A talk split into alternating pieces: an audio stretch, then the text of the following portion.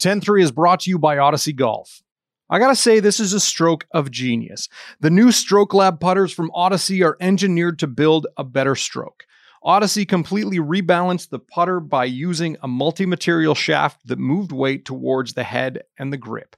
You'll feel the difference immediately, and with every putt, you'll actually be building a better stroke. And a better stroke is what makes more putts. The new Stroke Lab from Odyssey, the number one putter in golf. Learn more at odysseygolf.com.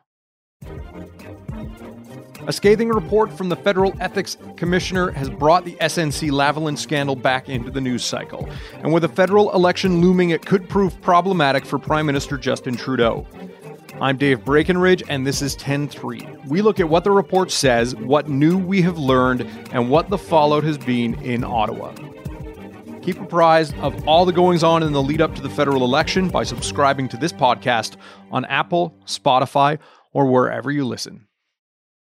Brian Platt covers federal politics for the National Post. So, Brian, many Canadians thought they had heard the last of the SNC Lavalin scandal and the pressure that the Prime Minister's office had put on then Justice Minister Jody Wilson Raybould to enter basically a, a prosecution deal with the company relating to charges they were facing dealing with their overseas work. Why is this back in the news now? Well, we always knew that there was an ethics commissioner probe happening of this matter, but these ethics commissioner uh, examinations sometimes take years. It takes forever. People may recall there was an ethics commissioner examination of the Mike Duffy and Nigel Wright affair, and it came out well after the Conservatives were out of government. So mm-hmm. even though the ethics commissioner was looking into this, it was not clear how fast the report was going to come out. I think the people thought that he was probably going to try to get it out ahead of the election. It came out almost by a surprise uh, this week. I don't think anybody thought that this was going to happen so quickly. So the ethics commissioner actually did quite a uh, efficient job in his report. Got it out faster than people thought it was going to, and it also contained uh, some new information and quite a few damning uh, details and a damning conclusion about the prime minister's involvement in this. So, uh, what did Mario Dion, the ethics commissioner, what did he say in his report that was new information, uh, and what was some what were his damning conclusions? The the most devastating part of the report for the prime minister is the is the ethics commissioner's conclusion that that Trudeau it was directing a what effectively a pressure campaign on the attorney general and so we you know we knew that there was various prime minister's office staffers uh, who had been talking with Jody Wilson Raybould's office. We knew she had that phone call with the Privy Council clerk Michael Wernick. We knew that there was some staffer uh, in um, Finance Minister Bill Morneau's office who was talking to, to it. But the ethics commissioner, you know, got the evidence about all of that, but concluded that none of these people would have been doing this if it was not for the prime minister's determination to over to get a remediation deal for SNC Lavalin, and it was uh, it was the prime minister who directed was in charge of this effort to circumvent his own attorney general, and and particularly the fact that the prime minister is the only person of all of these people who is in a superior position of power to the attorney general. So it is only him who could have been subjecting her to this kind of pressure. He's the one who ultimately takes responsibility for it. And so we got new details about, you know, and some of this is uh, probably a little in the weeds, except for people who are big uh, SNC Lavalin affair junkies. But we did get more details about just how extensive the contact was between SNC Lavalin and their legal counsel and staffers in the prime minister's office. And it paints a picture of a government that was going to great lengths to help a company avoid a prosecution. Of course, Trudeau's argument is we did this for the sake of jobs, but there's no denying that they were working closely, very closely with SNC Lavalin to try to overturn the decision of their own attorney general. What was the specific ruling that the ethics commissioner made in relation to the breach of the act? The, the ethics commissioner found that Section 9 of the Conflict of Interest Act was violated. And the specific breach that took place here, according to Mario Dion, was that Justin Trudeau used his public office as prime minister to influence another person. And this is the key part to improperly further another person's private interests. So in this case, that another person's private interest was the company, the corporation seen as a person. And that phrase improper is the key one here, in that Mario Dion concluded that Trudeau was violating the Shawcross doctrine, which is the the the principle of that you know politicians don't get involved in the criminal courts, that you don't use political pressure on the attorney general to get involved and to to direct a, a criminal prosecution. The attorney general gets independence on those matters, and so. Uh, you know, Trudeau is saying this was a public interest thing, and you know, you can have arguments over how much of this was about the public interest and how much you know jobs are really at stake and everything. The ethics commissioner focused on the fact that SNC Lavalin's interests were being furthered through improper means, and that is why he ruled the act was broken. So, why is this problematic for the prime minister? You know, this dominated the news. The at first, the Globe and Mail was the the media outlet that broke the story on February 7th. And for the next two months, really, it was solid, solid wall to wall coverage of the SNC Lavalin affair. It's particularly when testimony came out. Jody Wilson Raybould gave absolute bombshell testimony at the Justice Committee.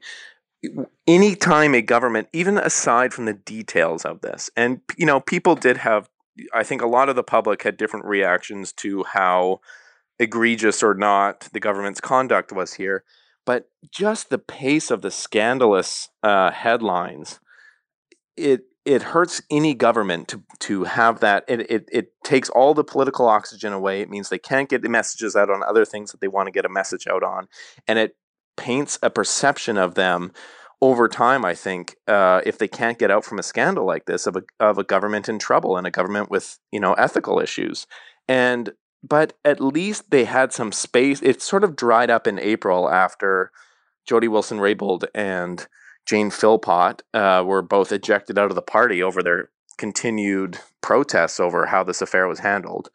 And uh, I think that that happened in April and this sort of died down. And to, you know, it gave them some space between the SNC Lavalin affair and the election, which is expected to start probably in the first two weeks of September.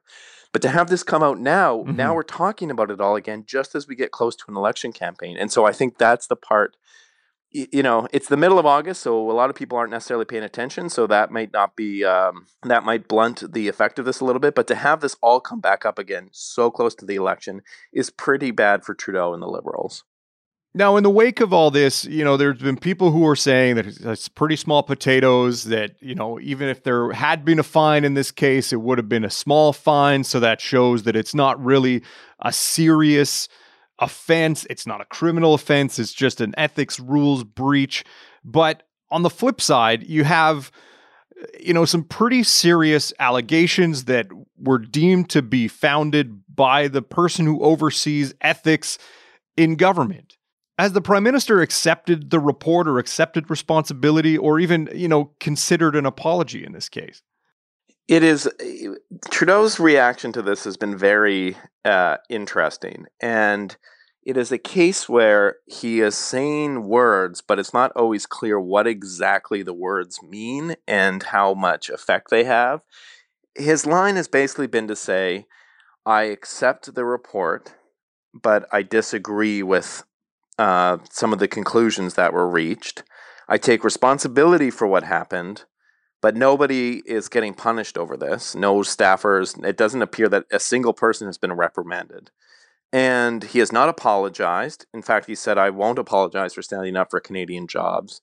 And he is, but he has said, you know, this shouldn't have happened the way it happened. It was a mis- we didn't get the right balance. There were mistakes were made, eh, you know, in our effort to both respect prosecutorial independence, and fight for jobs. Uh, who made the mistake? You know, did he make what? What specifically did he do wrong? Who? You know, it, he has not defined exactly what mis- what was the mistake here? Who made it? Mhm. Uh, what does he think about what his staffers were saying? Um, how you know, and why? If he accepts the report, what does that mean? I mean, he's accepting it, but he doesn't um, agree with what the commissioner said. So, what does that mean Mhm. when he accepts it? You know, these are. It's a line that is very hard to understand. Uh, it, it's a very sort of politically calculated line that I think is hard to actually put any uh, concrete meaning behind.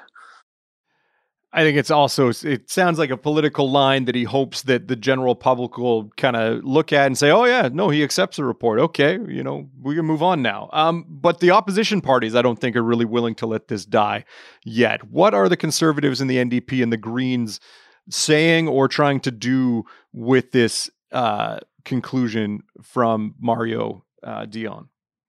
Well, the Conservatives have never really had anywhere new to go on this because they went to the nuclear option right away after Jody Wilson Raybould's testimony, which was, uh, I believe that was the uh, right near the end of February. Yeah. They said uh, Justin Trudeau needs to resign as prime minister, which is you know the heaviest, the biggest thing that you can call for when a scandal breaks out.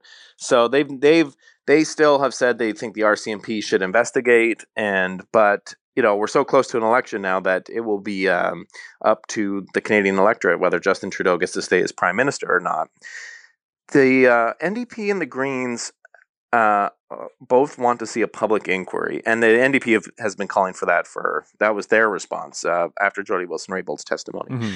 So the public inquiry, I mean, I should also say the opposition parties as a whole are seeking to hold a um, ethics committee meeting next week. Uh, like a, it will be a parliamentary committee that potentially would invite Mario Dion to come testify.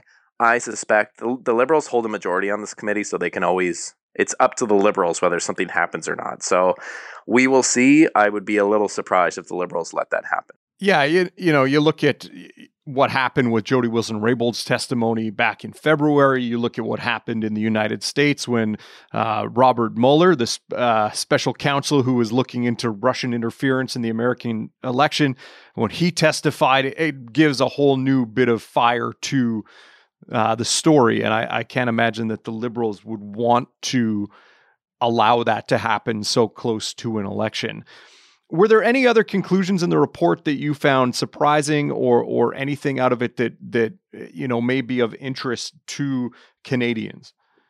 I think that the report shows that even more was going on than we realized uh, in terms of cooperation between and strategizing is maybe the better way to put it between SNC Lavalin and its its legal counsel, who in this case is a former Supreme Court justice, and you know senior staffers in the government. There's a section of the report that outlines how when uh, SNC Lavalin had applied to the federal court for judicial review, so basically a court challenge of the prosecutor's decision to not give them a remediation agreement.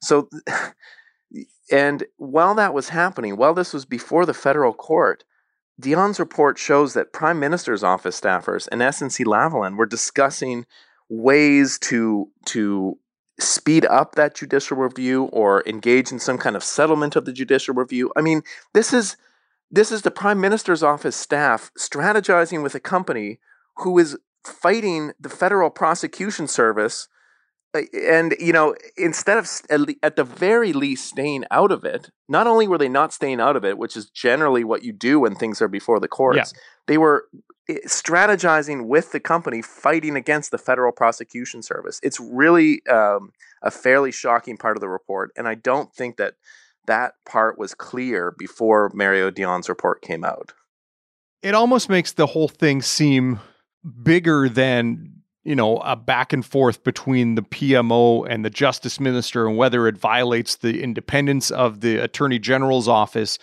It feels like you have a company who's getting direct access to gain the system with the help of the people who are supposed to be overseeing that system.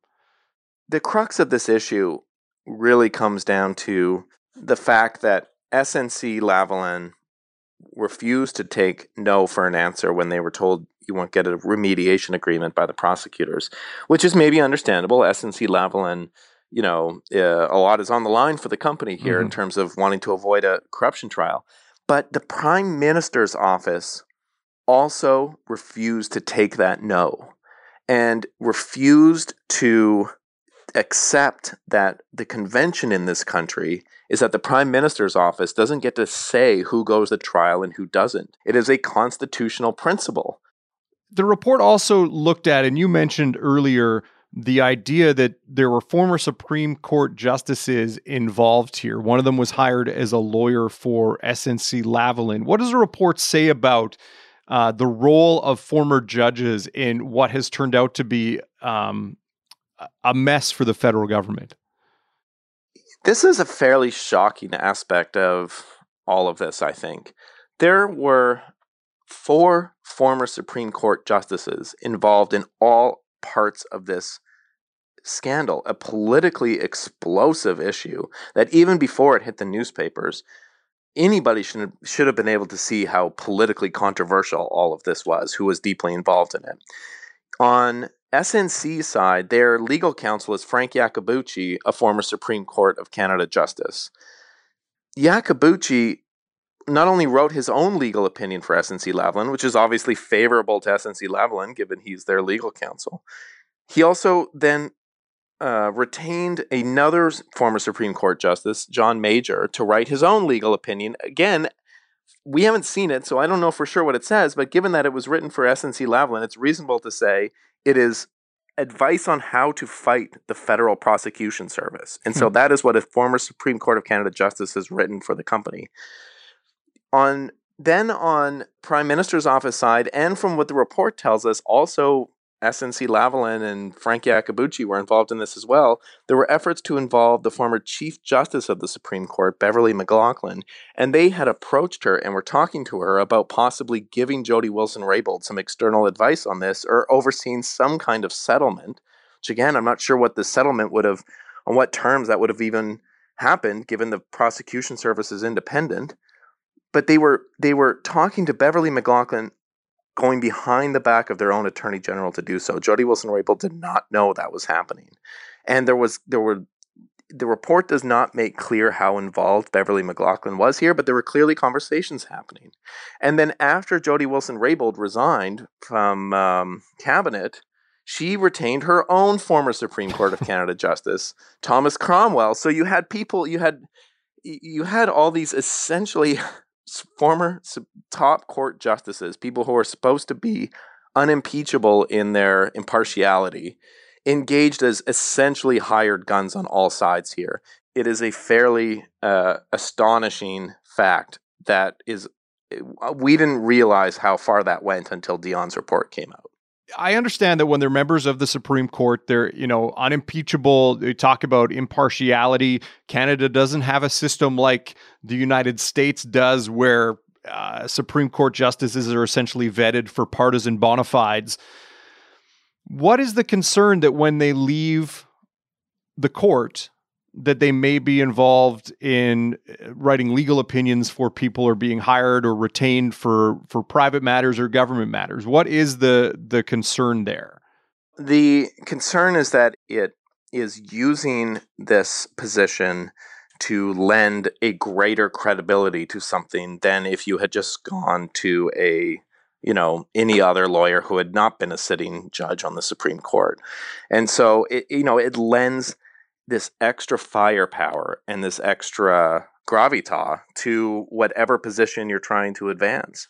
The the argument here, and you know, I talked to some law professors and other people, and have read up on you know the Canadian Judicial Council is reviewing its ethical principles, partly for the fact that former judges are increasingly going into private practice. The problem is that it, it affects the public's perception of the impartiality of the courts. Mm-hmm. And it's not to say that judges don't have opinions. Obviously, they do. But their legal opinions need to be fair. They need to not only be fair, but they need to be seen to be fair. And so the more that you have, I mean, Supreme Court of Canada justices in particular, and we're fo- I'm focusing on this part because you know lots of there are judges at all levels who go back into private practice, but this is the very top court in the country they ret- they can stay on the court till they're 75. And so it's not like they're, you know, spring chickens when they retire. They also get a fairly hefty uh, pension Yeah. for having sat on the Supreme Court of Canada. It's about a quarter of a million dollars. And so, why exactly did they? Do we want? Why do does the Supreme Court of Canada Justice need to be a a hired gun in this matter? And it is con- making a lot of people concerned that it is basically putting up the prestige of the Supreme Court for sale after you've left the bench. Brian, thanks for your time. Thank you. 10-3 is produced by Carson Jerema. Special thanks to my guest Brian Platt. More from him at nationalpost.com. I'm Dave Breckenridge. Thanks for listening.